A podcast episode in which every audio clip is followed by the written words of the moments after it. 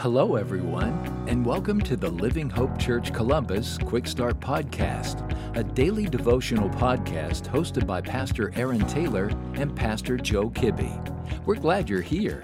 Well, hey, everybody, hope you're having a wonderful week. Hope it's been a good one for you so far. My name is Aaron Taylor, and I serve as the teaching pastor at Living Hope Church Columbus. And I'm thankful that you've chosen to tune in to the Quick Start Podcast today.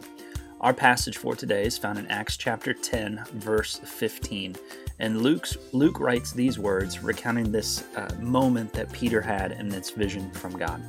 He says, Again, a second time, the voice said to him, What God has made clean, do not call impure.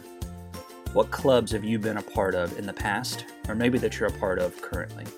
It really seems to be a popular thing in our culture, doesn't it? Because people love being a part of a group of people where they feel a sense of belonging and a sense of purpose. That's why so many various clubs exist.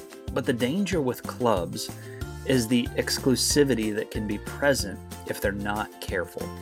Some clubs, they can treat others like outcasts or, quote, less than other people, rather than being a place where anybody can be invited and anybody can be involved. Well, here in Acts chapter 10, we see a transitional moment in the story of God and in the life of the local church.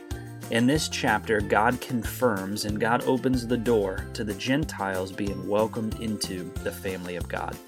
Rather than it being limited to those who were or became Jewish, God is confirming that salvation is made available to all people everywhere.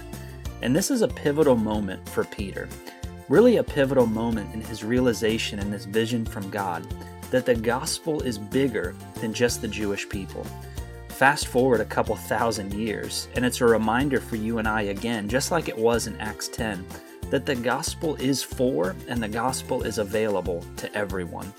The gospel is not limited to those who are like us. It's not limited to those who we see fit for it. Instead, Acts 10 reminds us the gospel's for everyone, everywhere.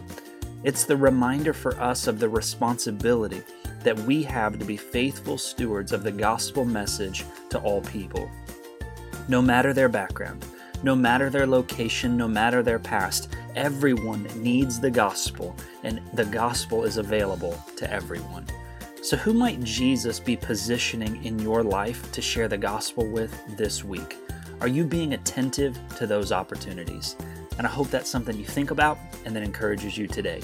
If you found this podcast helpful, would you send me an email to aaron at livinghopecolumbus.com? I want to hear what Jesus is doing in your life and how I can be praying for you the rest of the week. Have a great day. Thank you for joining us today. Be sure to subscribe and rate this podcast. Have a great day.